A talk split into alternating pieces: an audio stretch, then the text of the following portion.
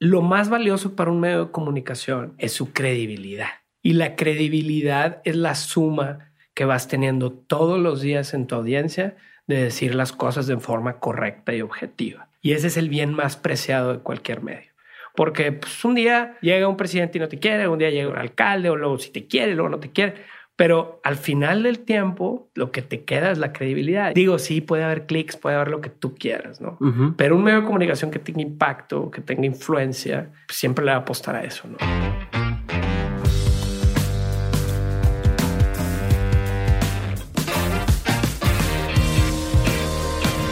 Bienvenidos a un nuevo episodio de On School, el programa en el que te traigo a expertos para enseñar lo que normalmente no se aprende en la escuela sobre hacer más dinero, tener más libertad o mejorar tu salud. Hoy en el episodio me acompaña Alex Fuentes y ya hablamos un poco más sobre él dentro del episodio, pero te cuento un poquito sobre qué es lo que hace Alex y por qué lo invité. Alex es director editorial y creativo en Código Magenta y Cian Media Lab. Él es de los que cree que si te dedicas a temas creativos dentro de tus objetivos, tiene que estar romper paradigmas sí o sí. También cree que para crear un buen contenido, hoy los medios de comunicación tienen que tener un equipo de personas que estén dispuestos a sumergirse en los contenidos que exigen las redes sociales y las nuevas audiencias.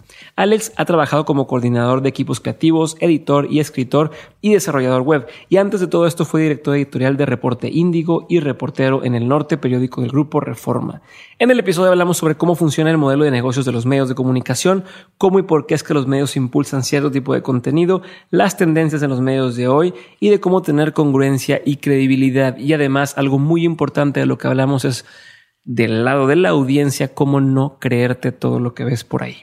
Este episodio lo quise hacer o, lo busqué porque creo que estamos en una época en la que los medios están cambiando demasiado, están cambiando mucho, están cambiando muy rápido y sucede que no siempre tenemos el tiempo para mantenernos al corriente. Y no me refiero al corriente de qué es la noticia más nueva, sino al corriente de entender cómo está funcionando, quién se está beneficiando de la noticia, qué si es verdad, qué es mentira, cómo me doy cuenta. Y entonces quise traer a Alex, un experto en ese tema, para que nos explique justamente cuál es el modelo de negocio de un medio de comunicación, cómo han ido evolucionando y que podamos estar alertas y despiertos y entender el negocio de los medios de comunicación para entonces entender cuando veamos una nota de dónde viene, por qué viene, cuánto caso le hago, etcétera. Entonces, de eso se trata el episodio de hoy. Espero que lo disfruten bastante y ya saben, pueden acercarse a nosotros en cualquiera de nuestras redes.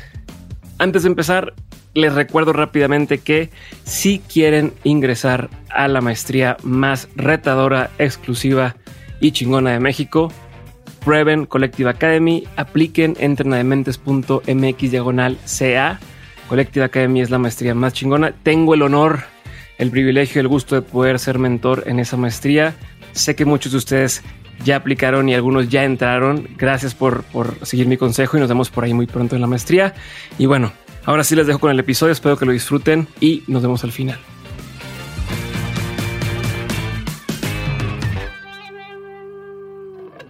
Bienvenido, mi estimado Alex, a, un episodio de Mentes On School. Hasta que se me hizo. Lo que te iba a decir, ya tenía tiempo queriendo, queriendo tenerte. Alguna vez grabamos algo, pero a mí no me encantó cómo se veía la grabación y te voy a invitar para hablar de ese tema después. Muy bien. Pero, pero hoy quiero que esto nace mi inquietud y tenerte aquí de, de una mini polémica que se hizo hace poco que lancé un episodio donde me di cuenta de cómo la gente estaba muy ganchada con ciertos discursos eh, que venían en los medios, ¿no?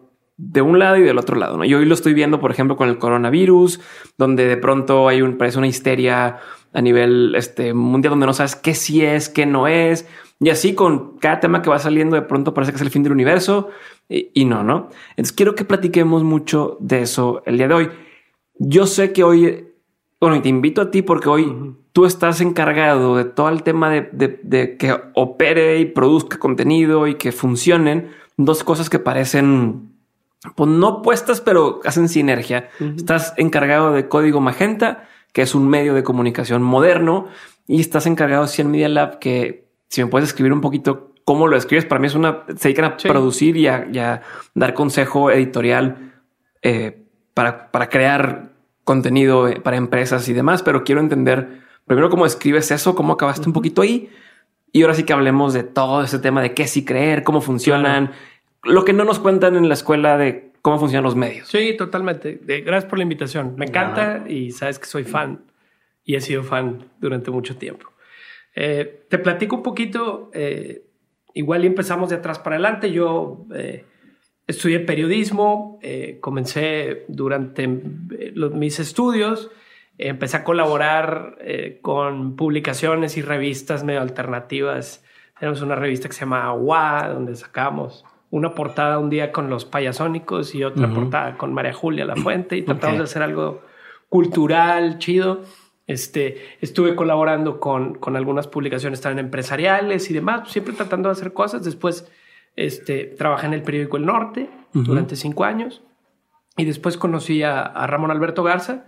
Eh, ha estado contigo ya estuvo por aquí también.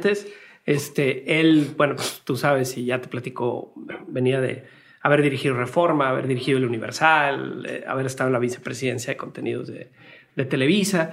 Y yo lo conozco cuando él está arrancando un proyecto que se llama Reporte Índigo, ¿no? hacemos bien padre clic y empezamos a trabajar. Reporte Índigo fue eh, un esfuerzo locochón eh, tratando de ser el primer medio digital de alto impacto en México, ¿no? Donde pues lo que hacíamos era una vez a la semana nos enfocábamos en un tema de investigación profunda y hacíamos este, una, eh, una revista virtual, ¿no? Con animaciones y demás. Después lanzamos un, periódico eh, impreso, nacional, donde Ramón me da la oportunidad de, me invita a ser director editorial. Este, ahí estamos algunos años. Después ya Ramón vende su participación en Reporte Índigo y arrancamos otra eh, aventura que se llama Código Magenta.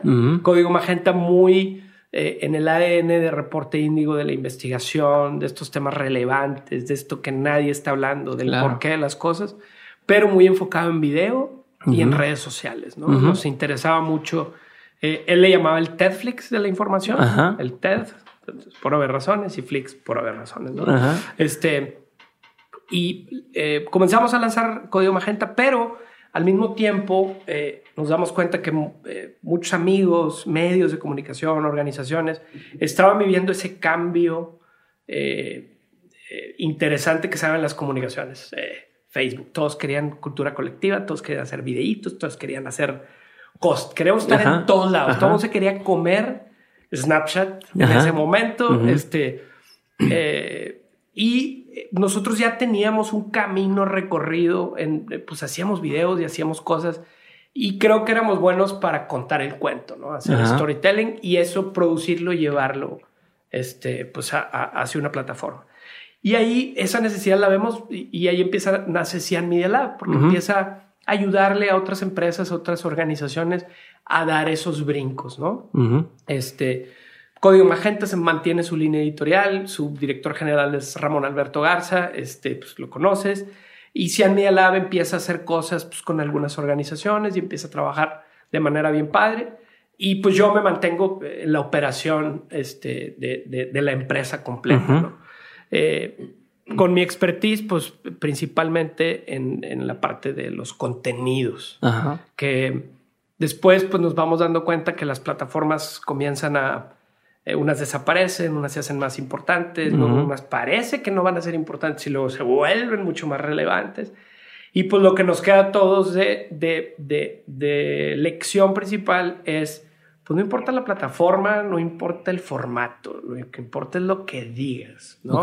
Y creo que eh, en ese struggle están tanto estamos los medios de comunicación, pero también las organizaciones, pero también las empresas, pero también los partidos políticos. Y las personas, ¿no? Los individuos. y las personas, ¿no? Donde, donde pues se, se, acá, se empiezan a terminar los intermediarios. Es decir, si yo antes, eh, eh, como organización, para hacer un evento tenía que hacer una rueda de prensa, invitar a los medios y luego convencerlos para que me, publicaran y demás, pues ahora hay organizaciones que tienen brazos más fuertes que cualquier medio, ¿no? Claro. Y pueden, y así están los influencers, no la influencer tradicional de, de, a lo mejor de Instagram, pero sí el opinólogo o el opinador que tiene mucha gente que lo sigue y que a lo mejor tú lo viste ahora que entrevistaste a Felipe Calderón, que me lo platicabas y, pues sí, se vuelve esto una, eh, eh, una discusión que antes estaba en, no veíamos que el otro, yo como reportero decía, iba, escribía una nota, la publicaban y pues recibía tres, cuatro comentarios después. De un correo. Oye, vi la nota, oye, no sé qué. Y ahorita pues es publicar y instantáneo. Instantáneamente, ¿no? Entonces es, esa evolución se dio rapidísimo. Creo que nadie lo veía venir y, y creo que es ese struggle que cuando platicamos un poquito eh, querías hablar, ¿no? ¿Dónde estamos parados? Para dónde vamos y pues es un ongoing project, ¿no? Este, que, que, estamos tratando de entender todos los que estamos en esto. Ok, entonces ya que estamos entrando en, en, materia justamente, eh, ¿qué, no sé si, si, empezamos mejor o si conviene empezar por los cambios que han existido, estos shifts de, de, lo que sucedía antes como medios y a lo que ha tenido que pasar y de ahí ahora sí como todo el modelo de negocio y demás. O sea, puede eso que sea un, un buen punto de partida, ¿no? Claro, eh, Estamos viendo, y creo que son distintos cambios, cambios estructurales globales eh, y, cambio, y cambios también hiperlocales. Eh, por un lado, estamos viendo que en el mundo las élites se están derrumbando, están cambiando todos. Eh, está habiendo un shift de poder en muchos sentidos.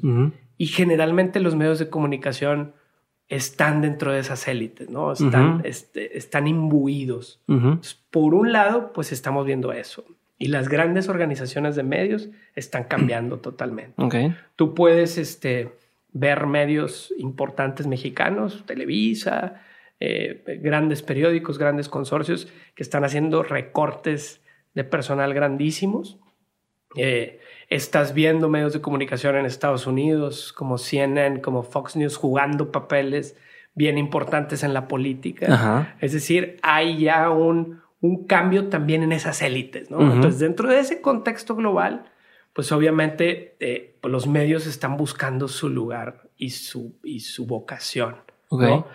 Yo siempre he estado en, bueno, además del norte, he estado en medios más pequeños, medios más boutique, donde es más fácil moverte, tomar decisiones, eh, tomar decisiones financieras sobre circulación. Oye, imprime menos periódico, este, eh, sube a Facebook, pero va, eh, si me explico, puedes mover, pero los grandes medios, pues estamos hablando con medios de 5 mil empleados, 6 mil empleados, 4 mil empleados, 10 mil, 15 mil, 20 mil, donde pues obviamente los modelos de negocio pues están cambiando, ¿no? Antes eh, una organización, un partido político, un gobierno pagaba por anunciarse en un medio de comunicación. Ahorita mm, estamos hablando de cinco años para acá, pues eso ha cambiado totalmente. Tú vas como representante de un medio de comunicación con un cliente, con alguien, y pues te va a decir, híjole, yo me acuerdo cuando nosotros estábamos en la parte digital de Reporte Índigo y la gente comercial decía, oye, es que vamos a vender esto y la gente dice, eh, no tengo presupuesto para un medio digital, no existe. ¿Sí? Eso hace... O sea, el anunciante te decía, no, no. No, dame una página completa. No, no, nosotros no tenemos páginas, no, pues queremos digital. Este, y luego lanzamos un periódico y pues ya un poquito juntamos esos dos. Pero ahorita llegas con un anunciante y te dicen, no, yo ya no me anuncio en medios este, o ya, o me anuncio pero de cierta forma, o sabes que ahorita pues todo el mundo es que quiero ver si invierto en influencers, o quiero ver, pues tú ves uno como usuario de Twitter, pues ves los que invierten en bots, los que invierten en... Entonces... O yo solo me anuncio, o sea, yo solo hago mi pauta y yo pago por aparecer a la gente. Yo tengo mis, voy a contratar tres, cuatro personas y voy a empezar. Hace poquito vi, eh, estaba viendo en Twitter a Gustavo de Hoyos, que es el líder eh, de la Coparmex a nivel nacional, que ha sido un crítico de Andrés Manuel López Obrador muy fuerte y, se habla de que tomará un papel político más relevante y ahorita tú te metes a Twitter y lo ves promoviéndose.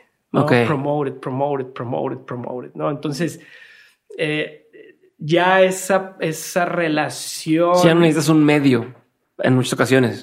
ya no necesitas al medio, ya tienes la plataforma, ya existe el Facebook, el Instagram, el Twitter, tú solo puedes ser tu propio promotor. Así es. Y, eh, y los medios en, en, ese inter, pues están estamos tratando de adaptarnos a esas nuevas realidades, ¿no? A ofrecer eh, nuevos esquemas, nuevas formas, nuevo eh, que vendo, ¿no? Este, cómo te anuncias. Eh, ¿qué, ¿qué, te ofrezco para, para ser relevante? Hay grandes periódicos, medios de comunicación, el Universal, creo que es el, el medio de comunicación con más clics, según Comscore a nivel nacional. Ahí están SDP Noticias, están Excelsior, están eh, ese tipo de... Pues sí, ellos ofrecen un volumen bien grande y, y, y sigue habiendo una demanda por eso, ¿no? Ok, pero, pero, el negocio ahí está en, o sea, ellos, la forma del modelo de negocio es, eh, yo hago contenido, creo notas, la gente entra a la página y yo veo anuncios en mi página. Así es, yo tengo una gran audiencia. Generalmente los grandes consorcios ahorita tienen no solo un periódico, tienen eh, su sitio, su televisión, que a veces es abierta, a veces cerrada, su radio, este, que a veces es abierto, a veces cerrado, su, eh, a veces tienen publicaciones, revistas y demás. Entonces, ya no se ve el consorcio como un periódico que te vende este, una plana. No, son grandes consorcios de comunicación que tienen acceso a grandes audiencias y al final te dicen, yo en mi aquí en este bucket tengo a todos estos. Es como una especie de inventario de... Así es. Tienes todas las opciones para anunciarte. Así es. Entonces le vas a llegar a dos millones de personas. Ah, bueno, pues eso cuesta, ¿no? Ok. Este, y así pagas. Y entonces el negocio ahorita de los medios está ahí. sí, en, el alcance. Ahorita estás viendo eh, eh, empresas como Televisa que han tenido grandes pérdidas en los últimos años eh, donde también están intentando reinventarse, ¿no? Ahorita estás viendo que están generando nuevas novelas, su parte en telenovelas, le están metiendo un chorro de punch porque, pues, porque eh, lo que nos dimos cuenta es que la gente está sedienta de historias, de storytelling. este, cuando creíamos de que no, la gente ahorita ve nada más 30 segundos y nos va Game of Thrones, este, tres días pegado en la tele. O sea, el problema no es nuestra falta de atención, sino contenidos relevantes. Y aunado de eso, estamos también viviendo un proceso político en, México de austeridad, totalmente. Es decir, eh, te está eh, Andrés Manuel López Obrador, el gobierno de Andrés Manuel López Obrador ha cortado tremendamente este, su, presupuesto de medios y de anunciantes, ¿no? Este, o sea, en, ese presupuesto de medios y anunciantes, ¿qué pasaba antes? El gobierno decía voy a anunciarme en esos lugares. Sí, finalmente el gobierno tiene muchos mensajes que dar y tiene un presupuesto siempre para decir, bueno, para llegar a la gente tengo que comprar espacios publicitarios, ¿no? En la televisión, en los periódicos. Y hay, hay reglas eh, claras o hay fórmulas donde te dicen, a ver, tú, ok, ¿a cuánta gente llegas? Ok, bueno, pues a ti te, puedo pagar tanto porque tú eres fregón, ¿no? Porque antes sí se prestaba muchos bueno, este, supongo que ahora no. Este, o quiero pensar que no, este, pero hay fórmulas donde te dicen, bueno, sobre todo aquí en México está muy em, en, en, la parte gubernamental Comscore, ¿no? Este, los que tienen mucho más audiencia. ¿Qué es Comscore? Perdón, es eh, el ranking. El... ranking que te mide que tantos clics, que tanta gente te visita. Eh, ah, Como en radio y en televisión hay rating, Comscore maneja ahí, entonces saca sus, sus, sus este, listas y pues ahí el gobierno puede decir, pues este tiene más lana porque llega a más gente. ¿no? Ya. Este, pero esa lana que también pues, la, publicidad gubernamental era un buen tramo de lo que ganaban muchos medios, pues al haber una política de austeridad y un recorte muy importante en eso, pues obviamente muchos medios también entran en crisis, ¿no? Ok. Y el modelo pues se tiene que cambiar. Entonces es una mezcla entre eh, gobierno tiene menos dinero para invertir en, o sea, para anunciarse en medios, eh, por otro lado, las organizaciones también no les interesa. Claro, no que acá quien se anuncia por su cuenta en muchas ocasiones. Así es. Y entonces tienes una mezcla entre, ah, bueno, yo ahora para qué pagar por un medio si lo recibo gratis en Twitter, lo que sea. Entonces está este movimiento de todo lo que y el contexto global de decir este medio es de las élites, este medio ah, es de lo anterior, este medio ya no me representa, este, este comunicador está con el otro. O sea, y aparte este, esta efervescencia política en México, ¿no? Que eso, pues no lo puedo vivir, pero lo vemos en todos los países, ¿no? Está Inglaterra, este, que se acaba de salir del, con su famoso Brexit. El Brexit. Está en Estados Unidos, este, donde, pues tú lo has visto, ahorita el impeachment está en, a punto Trump de salir victorioso y ahora sí más fuerte que nunca. Este parece. Estamos viendo toda América Latina. Somos el único país en los últimos meses que no ha salido la gente a la calle con cacerolazos o con o, esa parte. Se ha vivido toda América Latina, Argentina, Chile, Perú, Bolivia y México. No hemos llegado a eso. Entonces, esa efervescencia que tú sentiste a lo mejor con Felipe, porque a lo mejor tu conversación nunca ha sido política en esa parte, está en todos lados. Y yo lo veo mucho en Twitter porque Twitter es, un, es una red social que por su naturaleza es política, ¿no? Y ahí están los actores y ahí está. Y eh, pues, híjole, este, no te quieres ni acercar a ver, ¿no? Porque eh, eh, está muy, muy, muy, este, muy dura la conversación. Están los extremos muy claros. Fifis, chairos, llámale como tú quieras. Pero pues a ti te debe haber llovido también, ¿no? Sí, si hablas, si, si, conversas con uno, pues estás con uno. Pero si no, tú estás con el otro. Entonces, sí hay también una evolución que también se, se va a dar en las audiencias, ¿no? Y me, me, llama la atención lo que dices de, de, lo de la lana, o sea, de lo de los clics, porque también entonces es donde hace mucho sentido. Entre más escandaloso sea tu titular, más probable es de que vas a darle clic. O sea, más probable va a tener más clics y entonces otra vez, entre más clics, más caro vendo el anuncio y demás, ¿no? Es un, es un ciclo. Entonces es normal, o sea, como que quiero llegar al punto donde entender por qué cada vez los medios son más escandalosos.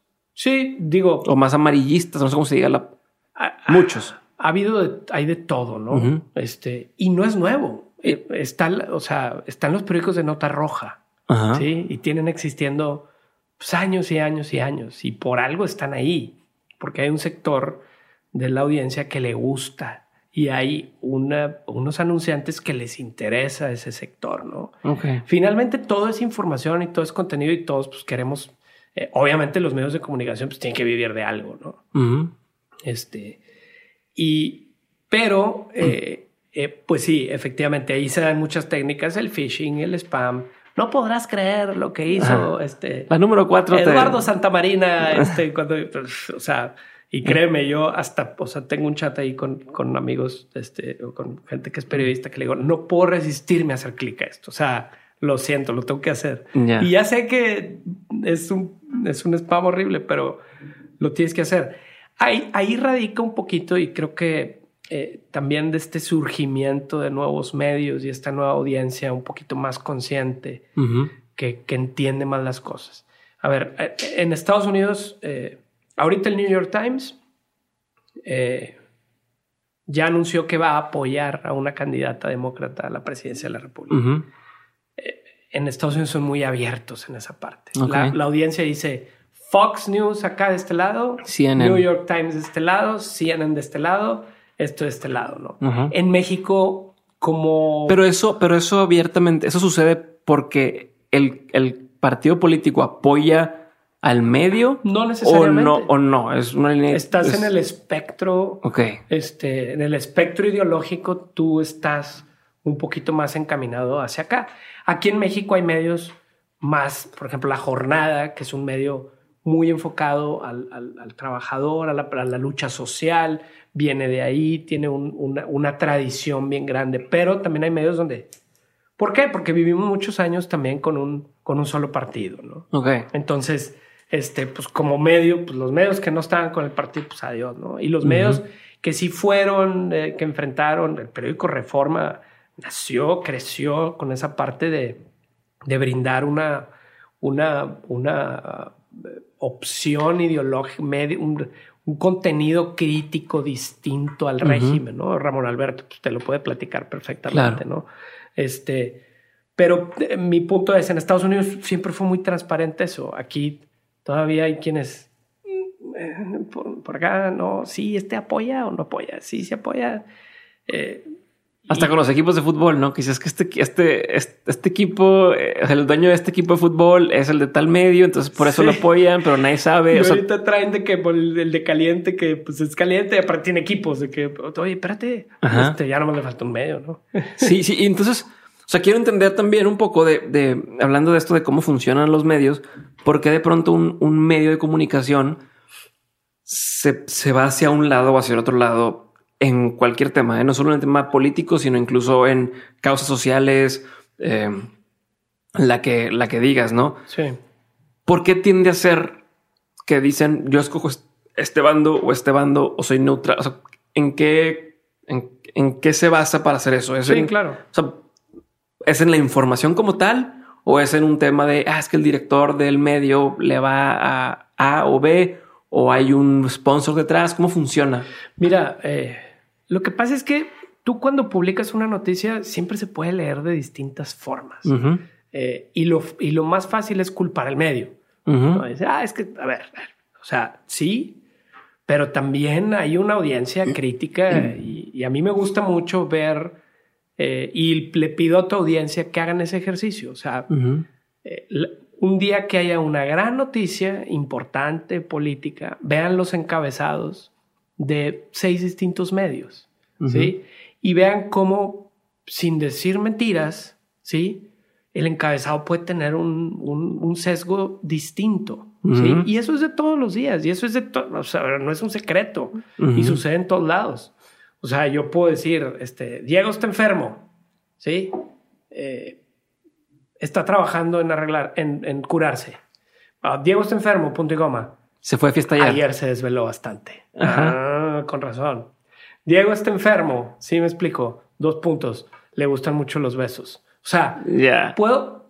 Estás enfermo y te gustan los besos y te desvelaste ayer y, te, estás tratando de curar, pero sí. puedo, puedo, puedo, puedo dar un sesgo, un sesgo. Ahora, lo más valioso para un medio de comunicación no es ni sus edificios, ni su circulación, ni nada, es su credibilidad.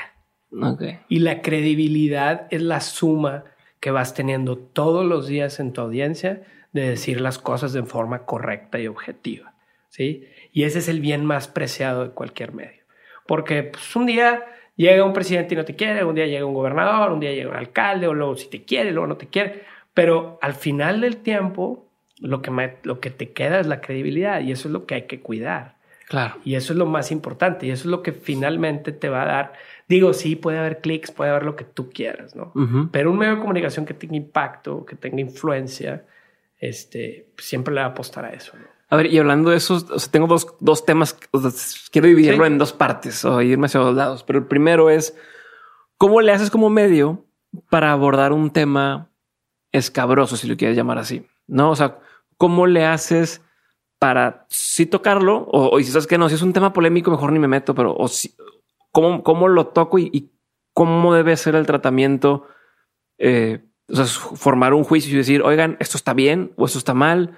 Eh, o sea, descalificarlo, no juzgarlo o simplemente compartir. ¿Cuál es, desde tu opinión, la mejor forma de abordar cualquier tema? No darle voz o no darle voz a una persona, censurar, no censurar, etcétera. ¿Tú qué opinas? No, pues generalmente hay una, hay una política editorial donde yo he estado. Eh, siempre ha habido una política editorial que se, que se discute entre, entre personas. Es decir, hay apertura. Eh, te voy a poner un ejemplo. Este, hace poco el periódico Reforma publicó una fotografía eh, del, del niño y la maestra de Torreón. Ajá. Sí y publicó la fotografía. Pero a quien escucha de fuera hubo una, un atentado, un chavo. Un chavito entró con una pistola, le disparó a la maestra y luego se disparó a sí mismo, ¿no? Una cosa terrible, Horrible. Este, y fue, pues, obviamente un shock para este país y, y fue, este, pues sí, nos dolió mucho a todos, ¿no? una, una, noticia. Y al otro día, eh, Reforma publica la fotografía en su primera plana. Del niño muerto. ¿La fotografía? Del niño muerto. Ajá. O vivo. No, muerto. O sea, la... imagen. Wow. Sí. Entonces, ese tipo de decisiones, pues, eh, traen una discusión tremenda, ¿no? Claro. Por un lado dices, como periódico, puedo entender y puedo decir, es que esto, esto, esto sucede. No tengo por qué esconderlo. Sí me explico. O sea, mi si quieres la verdad cruda, mi labor como medio de comunicación es ponerlo. Sí. ¿Sí? Habrá otros medios que dijeron, no, no es necesaria este, esa cuestión tan literal, ¿sí? Y podremos tú y yo estar sentados aquí y discutirlo, porque en el pasado me ha tocado estar en esas discusiones y, y puede haber. Eh, la verdad es que eh, siempre hay una política editorial que rige a los medios, que tiene que ver con la verdad, que tiene que ver con la transparencia. En el caso nuestro es así. Este, y pues eh, se puede prestar a discusiones. Yo recuerdo en Reporte Índigo, también cuando se dio el caso similar aquí en el colegio, en la escuela, en el colegio americano. En un colegio, sí. Fue un caso casi igual, ¿no? Este, y nosotros también nos preguntamos, oye, ¿lo publicamos? ¿No lo publicamos? Este, ¿qué hacemos? La, la decisión en ese caso fue mandar la nota en redes sociales y decir, si quieres ver las imágenes, pues entra acá. Sí. Pero pues nosotros somos eh, un medio digital, entonces es un poquito más fácil eh, poner una primera barrera. A ponerla en el, en el medio. entonces, eh, no te puedo decir hay una fórmula. Este, pero siempre hay un borde editorial, siempre hay gente que toma ese tipo de decisiones, hay una línea y, una sabes el riesgo, que, o sea, cómo mides o cómo dices, pues me estoy arriesgando o, y, me la juego o no, o sea, ¿qué, ¿qué procede ahí? Te la juegas. Finalmente tú lo que tienes que cuidar es que no te demanden, que no estés diciendo una mentira. Ok. Sí, este, obviamente que no estés diciendo una mentira para que no caigas en una falacia. para, para, hacer lo que dices de la reputación, que es lo que construyes poco a poco con la confianza. Tú cuando termina, un, periodista cuando termina su artículo, pues tiene que leer y tiene que decir, nada de esto es refutable. Lo que estoy diciendo es lo que ocurrió. Ok. ¿sí? Y la verdad está detrás de este texto. Entonces, pues sí, obviamente entra ya el oficio de un periodista que no solamente es el que escribe, el, periodista también es el que arma la página, el que toma la decisión qué foto va a poner, de qué tamaño la va a poner. No es lo mismo ponerla en la página 2 del lado izquierdo a ponerla en la portada o en la página 3, ya. que es generalmente la segunda página más vista, la que abres la portada y está ahí Estoy hablando de periódico tradicional. Igual en un, en, un, en un sitio. No es lo mismo pinearla en Facebook, ¿sí? O ponerla de... De, cover. De, cover en Facebook. Entran muchos criterios que no es fácil asumir una... Ah, este... Pasó esto. Ah, ok, sí, ponla aquí, ya sabes, ya sabes cómo es, ¿no? Pues no. Eh, por eso hay tanta discusión. Y por eso con tanta gente opinando y tanta gente juzgando tu chamba, pues siempre va a haber la mitad que le cayó en gracia y la mitad que no le cayó en gracia. ¿Y crees que con la inmediatez de los medios ha bajado el rigor periodístico? No, no, yo creo que no. No está todo el tema de las fake news y esas cosas. O sea, pues lo que pasa es que las fake news, las fake news, este, pues cuando veíamos que, que, oye, las fake news y que sí, que sí son, que no sé qué, después salió este documental de Cambridge Analytica y toda esta investigación donde vimos, o sea, hay gente realmente diseñando esos planes malévolos para influenciar a la gente y a utilizar las herramientas, o sea, sí es real. Lo que me preguntabas al inicio de que, oye, pues, pues sí, sí es real, hay gente que está tratando de de influir en lo que piensas. Pero antes, pues tenías que poner un periódico y ganarte la credibilidad de miles de personas a través de años y años y años y años de estar publicando. Y hoy pues, pues, tienes una bolsa con dinero, ¿sí? Tienes una red social como Facebook que está bajo la, bajo la lupa por ser también un instrumento de maldad, ¿sí? Y que puedes tener un equipo y puedes trabajar en cambiarle la conciencia miles de millones de personas. Por eso, como dices tú, por los medios, pues ya un medio de, comunicación ya no es el único vehículo. Me queda incluso puedes inventarte una página que se parezca en lugar de reforma.com, pones reforma.net y, está y lo publicas como si fuera y la gente no lo lee y, a nosotros, a, Código Magenta de repente, oye, un videíto que hicieron, tienen la portada, la tipografía, los colores, pero nunca le hizo la redacción. Ok. O sea, eh, ahí es donde creo que ahí es donde entra entonces este tema. O sea, me queda claro que los medios siempre han funcionado de una forma más o menos similar. Ha cambiado la plataforma, pero el tema es el rigor periodístico, el mensaje, el tomar esas decisiones de si va, no va, pero siempre manteniendo el tema de la verdad. Lo que ha cambiado un poco es el acceso. Sea, es la facilidad de que otra gente pueda decir, "Mm, yo también puedo inventarme esta nota, o yo puedo aparecer aquí, o yo no necesito en un medio y demás. y como tenemos esta audiencia que todavía no. Ex- Entonces ahí es donde quiero llegar. O sea, ¿cómo le hacemos? O sea, me queda claro que entonces el responsable de lo que consume, pues es el que lo consume. Sí, no, o sea, no puedo echar la culpa. Es que los medios Sí. dicen esto, o es que los medios, el pedo es de uno. Sí. ¿No? ¿Cuántas veces uno dice, ah, es que el presidente hizo tal cosa? ¿Dónde lo vi? Pues nomás leí un tweet. Claro. De que no mames, pues te inves- investigaste y demás. Entonces, No, bueno, y uno lo utiliza a veces, o sea, las medias verdades ajá, también sirven para los fines malévolos de uno en una discusión.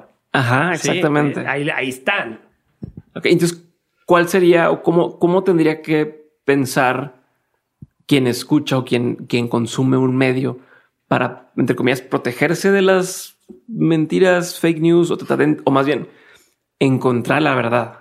Mira, eh, yo creo que no, no hay ninguna fórmula secreta. Uno tiene que ¿O qué haces tú, por ejemplo? Que tu trabajo tiene que ver Sí. también con encontrar la verdad para poder comunicarlo. Entonces, ¿qué haces? ¿Cómo? Sí, digo, la, la prueba del ácido la, la- la pasan muy rápido, ¿no? De que te mandan una, una. Yo me paso en los, en los grupos de WhatsApp regañando gente muchas veces. Sí, de las familias, así. de las familias y todo. Oigan, no pasen estas noticias, es puro cuento. O sea, simple y sencillamente por ver la verdad es hoy.org este, o mundo este, noticioso, punto, lo que tú quieras. O sea, el primer filtro es muy fácil. Aquí podríamos hablar mucho de cuáles son los tips para encontrar cuál es fake news o cuál no. Eso es fácil.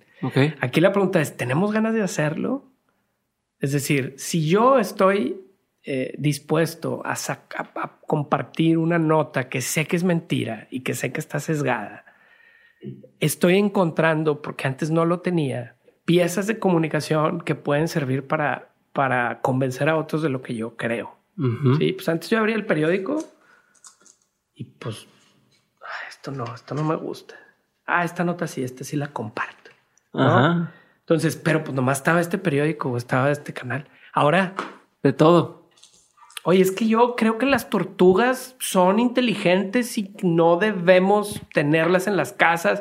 Estoy seguro que si pongo tortugas, cerebro más grande que el del perro, va a salir una noticia. Sí, Ajá. este, Sí, de lo que quieras. De lo que quieras vas a encontrar notas a favor y en contra. Así es. Entonces, eh, eh, por eso los medios, por eso las audiencias, pues estamos como niños chiquitos en dulcería, ahí que, que- que no sabemos, y tampoco los medios saben qué dulce vender, este, y el otro, pues no sabes qué dulce comerte porque está lleno, ¿no? Ok. Este, y lo que tú hablabas, pues también a ti te ha tocado, aunque no eres un medio de comunicación como tal, pues estar, eh, entrevistaste a Felipe Calderón. Para poder entrevistar a Felipe Calderón, tuviste que haber, tienes años generando una credibilidad Ujú. en tu medio. ¿sí?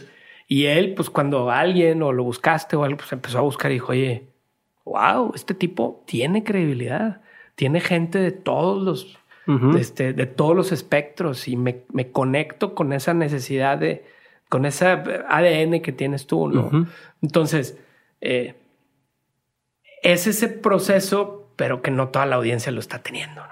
Este, o está, eh, eh, eh, o está queriendo tener, ¿no? Es decir, ser mucho más disciplinados con lo que compartimos, eh, lo que opinamos, pero también tenemos que entender que si el otro quiere postear lo que, pues, que lo postee. Ajá, no puedes controlar la conversación de alguien más. Que Y ni puedes controlar cómo va a pensar y demás. Claro, yo ya lo estoy entendiendo. Ah, este postea puras fake news. güey. Esa es la credibilidad y ese es el, el- el espíritu que le está ganando. Ese vato no pues, comparte, pues va. Eh, al ser seres que comunicamos mucho más, mucho mejor, mucho más rápido, pues nos volvemos también un mini medio de comunicación, ¿no? Ok, Este, y estamos bajo el escrutinio de los demás. claro. Mm. Entonces, a cierto punto todos somos un medio de comunicación y entonces tienes que cuidar lo que, lo que dices porque va de ahí va amarrado tu credibilidad y tu reputación. Ya, bien dicen en Twitter, siempre hay un tweet. Ajá. Sí. Sí, sí, sí. Y siempre te lo recuerda. Alguien estará dispuesto a recordarlo. Somos ya seres este, de comunicación. Y, o sea, estamos convertidos en esas bocinas. Sí. No sé qué va a pasar. Yo creo que viene un poquito replegarse, ojalá.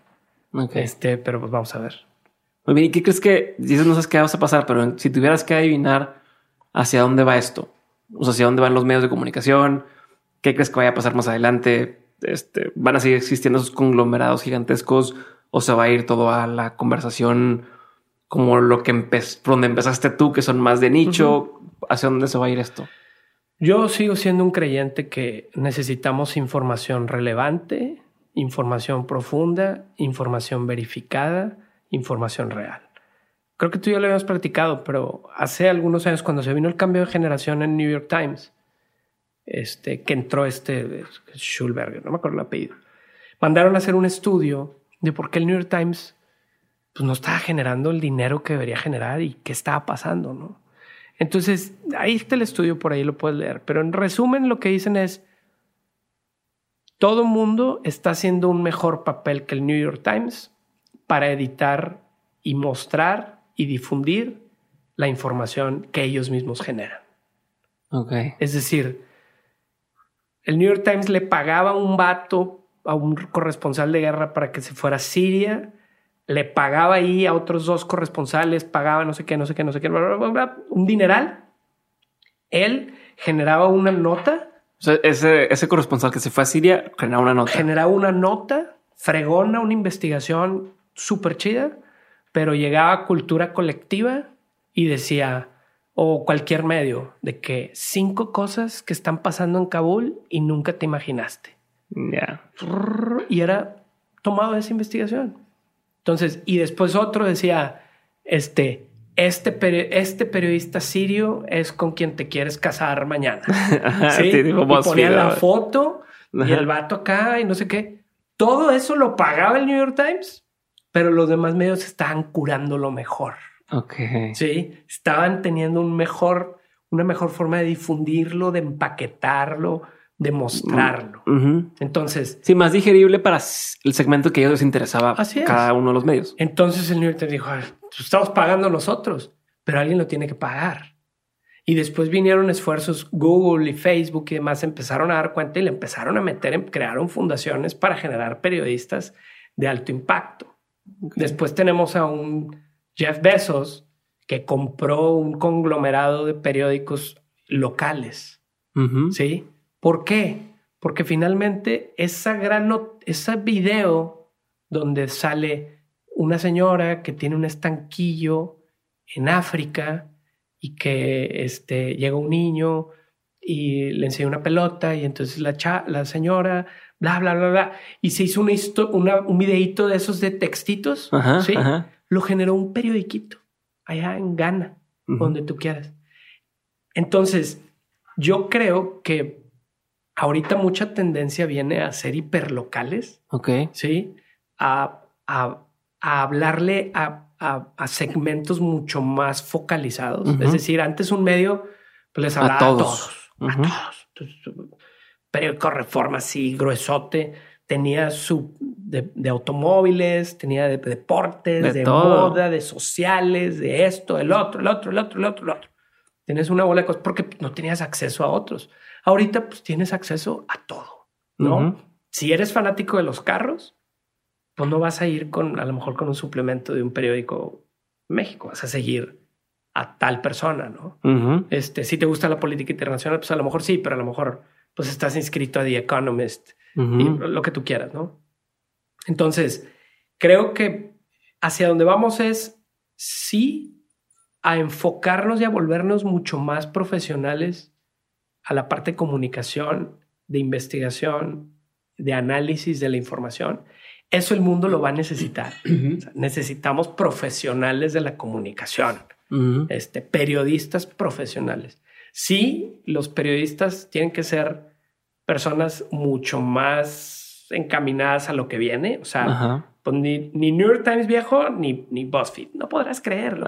o sea, un quiz para saber. Crear esos formatos interesantes, pares. El New York Times lo está haciendo. De repente te metes y ves unas piezas espectaculares.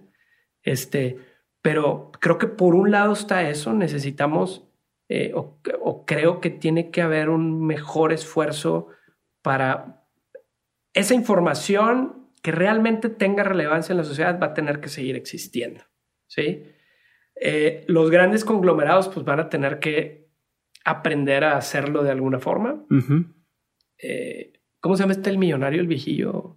Eh, ¿De cuál de todos? El, el, mero, mero, el gurú. Warren Buffett. Warren Buffett acaba de vender. Ajá, un medio. Todos sus medios, todos sus periódicos. Sí. Entonces, todo eso es un shake, ¿no? Porque se supone que Warren Buffett pues, sabe qué pedo. Sabe qué pedo, ¿no? Entonces, lo acaba de vender la semana pasada, entonces pues, todos tiemblan, ¿no? Este, pero tampoco es sorpresa, porque lo que sí es cierto es que el modelo de negocio de los medios tradicionales ya no existe, ya no funciona. Sí. Si el New York Times se tragó esa pastilla, te dijo todo el mundo lo está haciendo mejor que nosotros y nosotros estamos gastando el dineral, es una pastillota para todos. Okay. Y no puedes decir, bueno, lo que decías tú, posteo gatitos, güey. posteo. Sí, sí, sí. Chistes, mm, chavas. Y vámonos. Y voy a tener clic. Ese es un negocio, son dos negocios distintos. Ese es el negocio de los contenidos que generan clics y generan audiencia, que está bien, pero otra cosa es el periodismo de alto impacto. Ariana Huffington lo hizo, fue un modelo novedoso, interesante. El Huffington Post. El Huffington Post, sí. Ariana este, una chava súper conectada eh, dentro de Estados Unidos del medio político que dijo, le voy a decir a mis amigos que escriban todos los días. That's it. No voy a tener reporteros, no voy a poner una... No, no. Todos los días mándenme. Y todos voltearon a ver el Huffington Post, ¿no? ¿Por qué? Pues porque ella, ¿qué es lo que hizo? Y eso es lo que te conviertes. Ahora los grandes editores se vuelven, los grandes y los pequeños editores se vuelven curadores de la información. Tú eres un curador de información. Tú tienes una audiencia que voltea a verte y dice, Diego me tiene los contenidos que yo necesito. Los medios de comunicación van a hacer eso, una especie de macro influencers. Ok.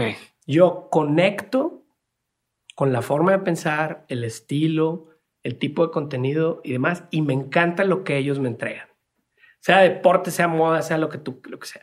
¿sí? Tenemos, los medios van, vamos a tener que ser o van a tener que ser más osados en ese carácter y esa personalidad. A pensar más como influenciadores, no influencers, ¿sí? Y decir... ¿Líderes de opinión? Como líderes de opinión, ¿sí? Este, y decir, ok, este, yo soy este y no tengo miedo. Va a haber la mitad que no va a querer, ¿sí?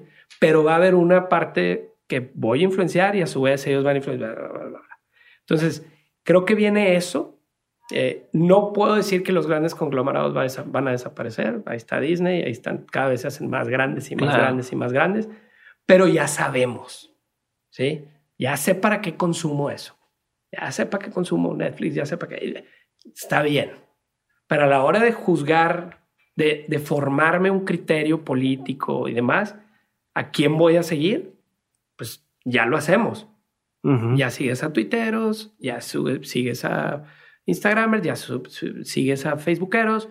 Los grandes medios intentaron jalarse a los influencers y ponerlos en una pantalla y no funcionó, salvo contadas este, excepciones. Excepciones, Risco, este, algunas personas que siguen manteniendo ese valor bien padre. Este, pero no se trata nomás de hacer el crossover por hacerlo. Ah, tráete a este y ponlo en la tele. No. Y que la lo mismo noticias que decíamos nosotros antes no es el contenido.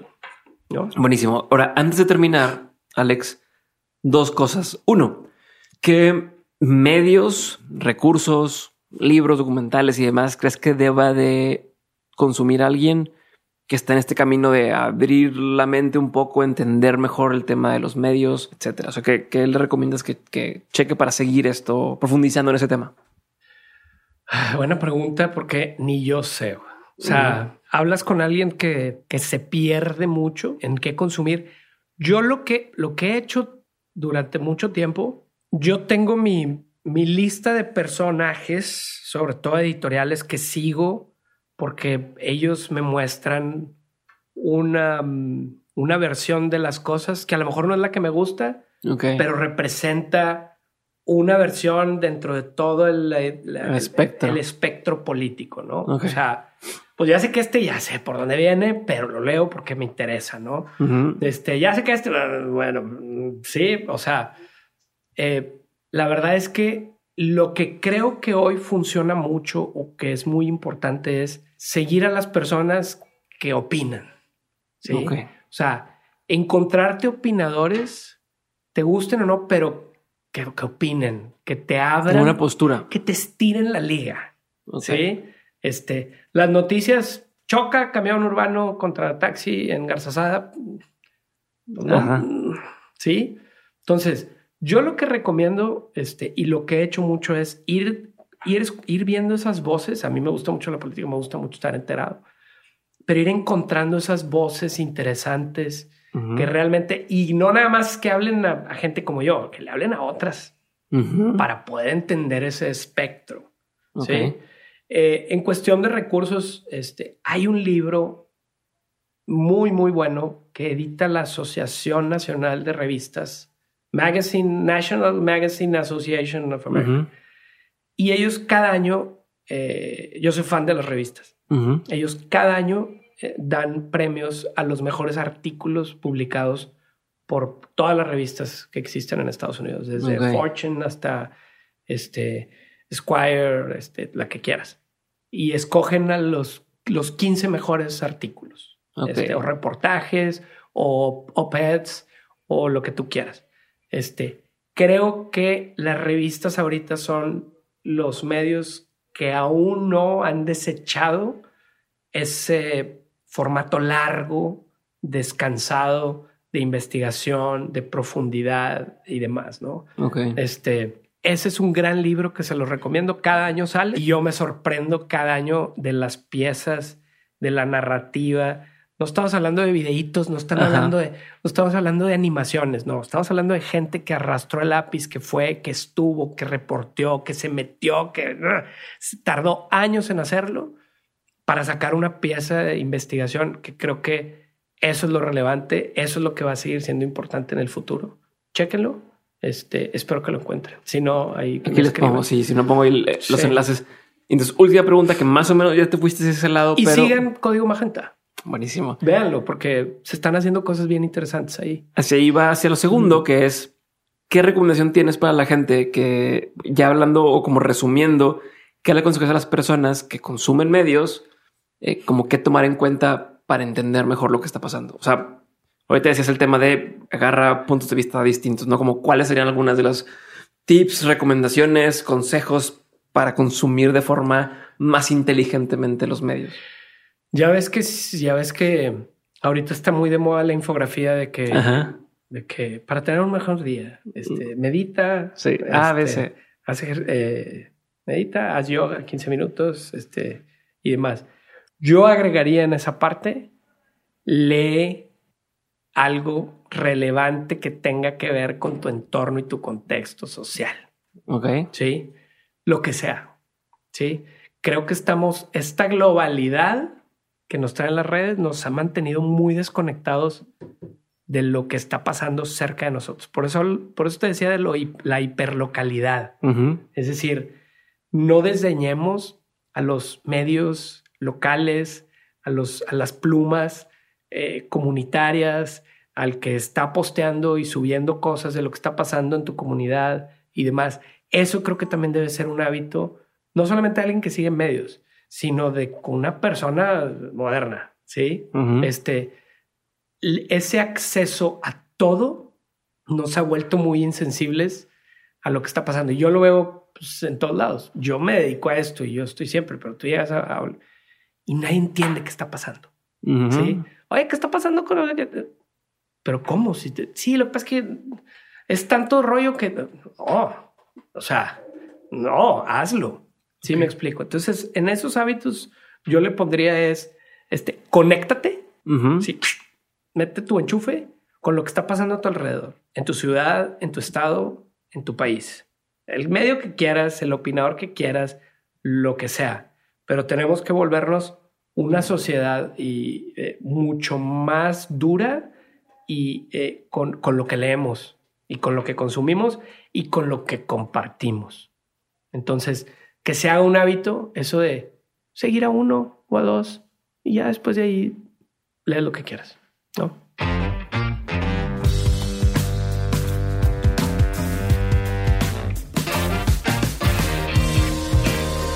Muchas gracias por haber escuchado el episodio de hoy con Alex Fuentes. Espero que lo hayan disfrutado tanto como yo. Y por favor, no se olviden de checar las notas del episodio y de ver lo que tenemos preparado para ustedes la siguiente semana en Dementes. También si quieren saber todos los cursos que existen en Dementes On School, entren a dementes.mx diagonal On School. Y por último, les recuerdo que si quieren aplicar para la maestría más chingona de México, una maestría en negocios y tecnología, entren a dementes.mx diagonal CA y se parte de este grupo selecto de personas que están llevando su vida más allá. Esto es todo por hoy. Te mando un abrazo muy grande y nos vemos el lunes con un episodio más de Dementes Podcast. Bye.